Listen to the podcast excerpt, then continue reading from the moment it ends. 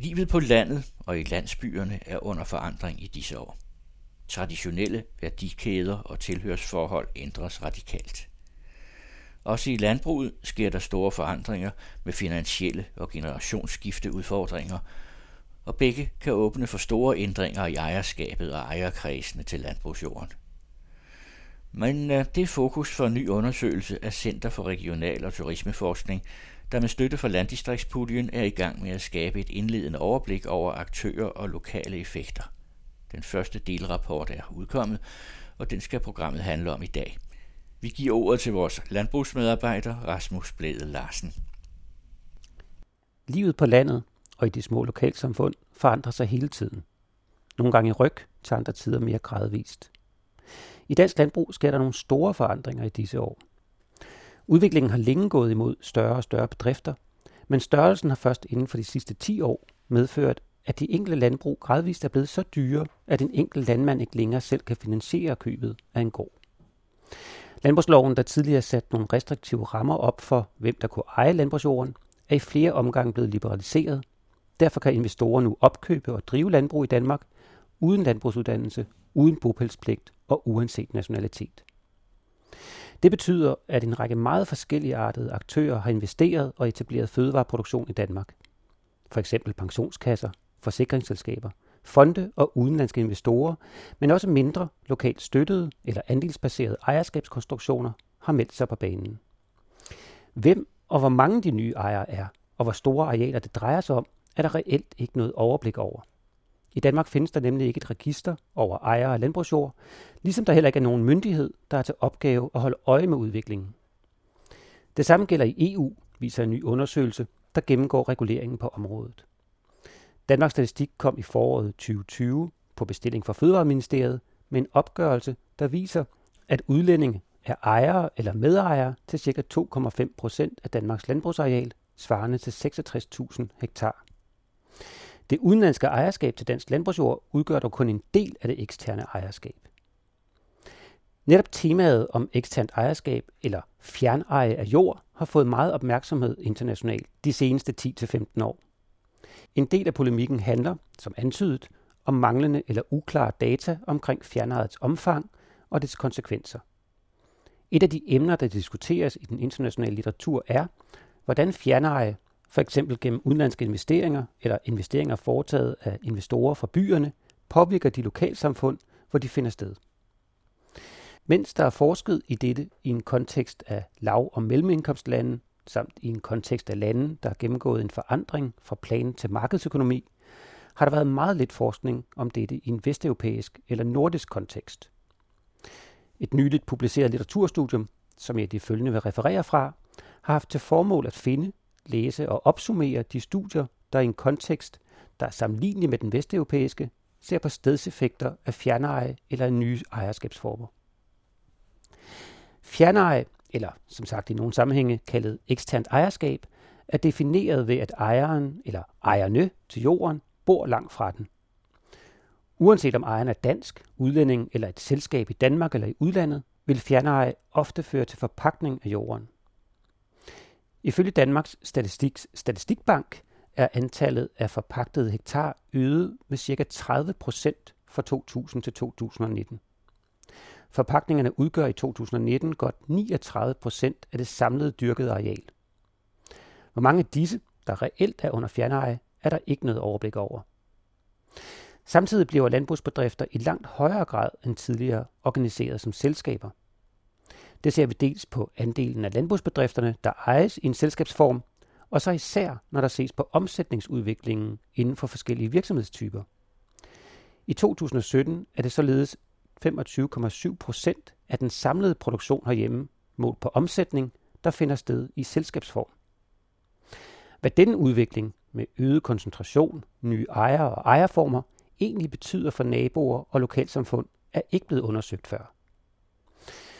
Den undersøgelse, jeg her refererer fra, begyndte med et litteraturstudium, der tager udgangspunkt i lovgivning, betænkninger, statistik og tidligere publiceret forskning på området, suppleret med ekspertinterviews, men er siden blevet fulgt op med case-studier af stedseffekter af forskellige ejerskabstyper i Danmark. Noget jeg vil vende tilbage til i et senere program. Lovgivningsmæssigt falder landbrugsjord ind under vares og kapitalens frie bevægelighed i EU's indre marked. Men EU anerkender, at jord er en speciel vare, og derfor findes der en række tilladte restriktioner, man som medlemsland kan indføre. Udvalget for økonomiske og sociale vilkår i EU offentliggjorde i 2015 en rapport, der fortalte, at 3% af landbrugsbedrifterne kontrollerer hele 50% af landbrugsjorden i EU. Parlamentet vedtog i 2017 med stemmerne 524 for og 37 imod en resolution, der blandt andet udtalte stor bekymring for demokratiets legitimitet, hvis koncentrationen af jordejerskabet fortsætter. Og kommissionen har med deres seneste landbrugspolitiske udspil i 2020 sagt, at de ønsker en bred demografisk ejerkreds til jorden. Emnet har altså politisk bevågenhed, om end andre prioriteter har trængt det ud af den offentlige debat. Gennemgangen af den internationale faglitteratur viser, at ejerskabet til jorden er et emne, der har stor aktualitet. Ejerskabet undergår en forandring, der vækker bekymring, blandt andet i forhold til lokalsamfunds udvikling og trivsel på landet, men også i forhold til koncentration og kontrol med en begrænset ressource. Et hollandsk studie fra 2015 forudser, at der i fremtiden vil være øget spekulation, øget pris- og efterspørgselsudsving og øget institutionelt ejerskab til jord. Studiet konkluderer derfor, at øgningen af koncentrationen i ejerskabet til jorden er et udviklingstema af kritisk karakter. Denne udvikling med koncentrationen af ejerskabet til landbrugsjorden, mere og mere fjerneje, er en global tendens.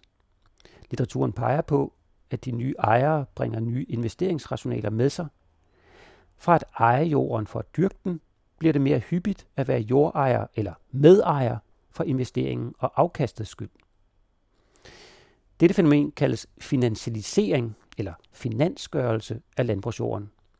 Ejerskabet til jorden har tidligere betydet et tilhørsforhold til stedet, ofte gennem generationer. Tilknytningen betød, at landbrugs- og stedsengagementet ofte var samvirkende.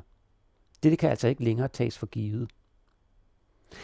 Det er vanskeligt at danne sig et overblik over omfanget af investorerne på grund af de manglende registre, hvilket formodes der bidrager til, at der er meget lidt nylig forskning om ændringer i ejerskab af eller kontrol over jord, og hvad det betyder for lokaliteterne i en europæisk kontekst. Et enkelt studie gennemført af britiske forskere i 2019 undersøgte specifikt stedseffekter af nye investeringsformer i jord i landdistrikterne i Europa gennem 10 cases. Studiet tegner et billede af, at selskaber, der ejer landbrugsjord, ofte anvender en passiv investeringstilgang og kun engagerer sig meget begrænset med lokalsamfundet. De private fjernejede investeringer i landbrugsjord anvender derimod ofte en aktiv investeringstilgang. Her er det dog afhængigt af investors motivation, det vil sige dennes investeringsrationale, hvordan investoren engagerer sig i lokalsamfundets trivsel og med hvilket udkomme. Som de britiske forskere konkluderer, beslutninger om arealanvendelse og ledelse udgår fra formålet med ejerskabet og sætter aftryk på landskabet og påvirker lokalsamfundene. Nogle forskere observerer, at investeringerne kan være stedsblinde, altså det fænomen, at lokalitetens udvikling og dens befolkningstrivsel er investoren uvedkommende. Og forskerne udtrykker derfor bekymring for landsbyerne og lokalområdernes udvikling i de tilfælde, hvor jordejerskabet i stigende grad koncentreres hos ejere fjern fra lokaliteten. Omvendt er der danske eksempler, der peger på, at netop stedsengagementet og et ønske om at påvirke sted og eller miljø i en særlig retning, kan være en vigtig medvirkende motivation til at investere i jord. Undersøgelsen peger nemlig på, at der i Danmark er gode erfaringer med integrerede planlægningsprocesser i det åbne land. Processer, der involverer et møde mellem og en nytænkning af privat ejendomsret og produktionsinteresser på den ene side, og adgangs-, udsigts-, natur- eller fritidsinteresser fra et lokalsamfund på den anden side. Og flere studier peger på, at jordejernes rationale er af helt afgørende samfundsmæssig betydning for, hvordan de og deres jorder kan inddrages i helhedsorienterede planlægningsprocesser. Ejeren eller ejerne antages at spille en meget vigtig rolle i fremtiden, hvor en sådan planlægning for det åbne land må forventes at blive mere fremtrædende i forhold til alt fra klimasikring, udtagelse af lavbundsjord, jordreform og CO2-reduktion til biodiversitet og nye bosætningsformer. Kapitaltilførsel og nytænkning i landbrugsvirksomheder er nødvendige for en videreudvikling af erhvervet herhjemme, inklusive de meget påtrængende generationsskifter. I en lang årrække efter finanskrisen i 2008-9 var det meget småt med ekstern kapital i landbruget. Men det ser ud til at være ved at ændre sig. En EU-landbrugsekspert er i undersøgelsen citeret for at sige, at han skynder, at potentialet for investeringer i landbrugsjord er stort, især hvis den nuværende globale investerings- og rentesituation fortsætter. Emnet har som nævnt politisk bevågenhed i EU, og flere forskere forventer, at de ændringer, vi ser i ejerkredse, koncentration af ejerskab og investeringsrationaler, vil få vidtgående konsekvenser for strukturen i samfundet generelt, trivselen i lokalsamfundene på landet specifikt, og givetvis også for både miljø og klima i mange år fremover. På trods af det er der altså meget lidt offentlig, såvel som forskningsmæssig opmærksomhed omkring det. Sagt på en anden måde, undersøgelsen viser, hvorledes at forskere, indtil videre uden meget held, forsøger at gøre politikerne opmærksomme på, at landbrugsjorden er en knap ressource, samt et naturligt omdrejningspunkt for både den grønne omstilling og vores fødevareforsyning.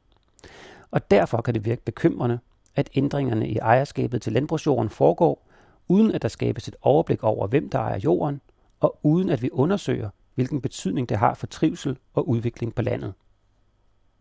I forlængelse heraf inddrager undersøgelsen også udvalget til levedygtige landsbyers rapport fra april 2018, der beskriver de rammevilkår, udvalget mener kan understøtte en positiv udvikling i landdistrikterne. Her nævnes ikke jordejerskabet specifikt, men at en bredere følelse af ejerskab til den lokalitet, man bebor, er væsentlig for trivsel. Og forskerne noterer endvidere, at man med et blik for de stedsbundne effekter har muligheden for at handle agtpågivende. Visionerne for fremtiden, landdistrikterne og den grønne omstilling skal gerne fremmes, ikke modarbejdes af fjerne ejerinteresser eller rationaler, der går imod samfundets prioriteter.